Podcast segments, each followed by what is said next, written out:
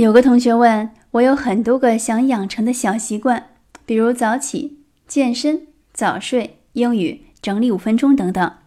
这么多小习惯都想坚持，不可能都用坚持一百天表格来打卡吧？家里都贴不下了，到底该怎么办呢？我的回答是：一个人要想拥有很多好习惯，本质是想成就更加优秀的自己，是好事儿。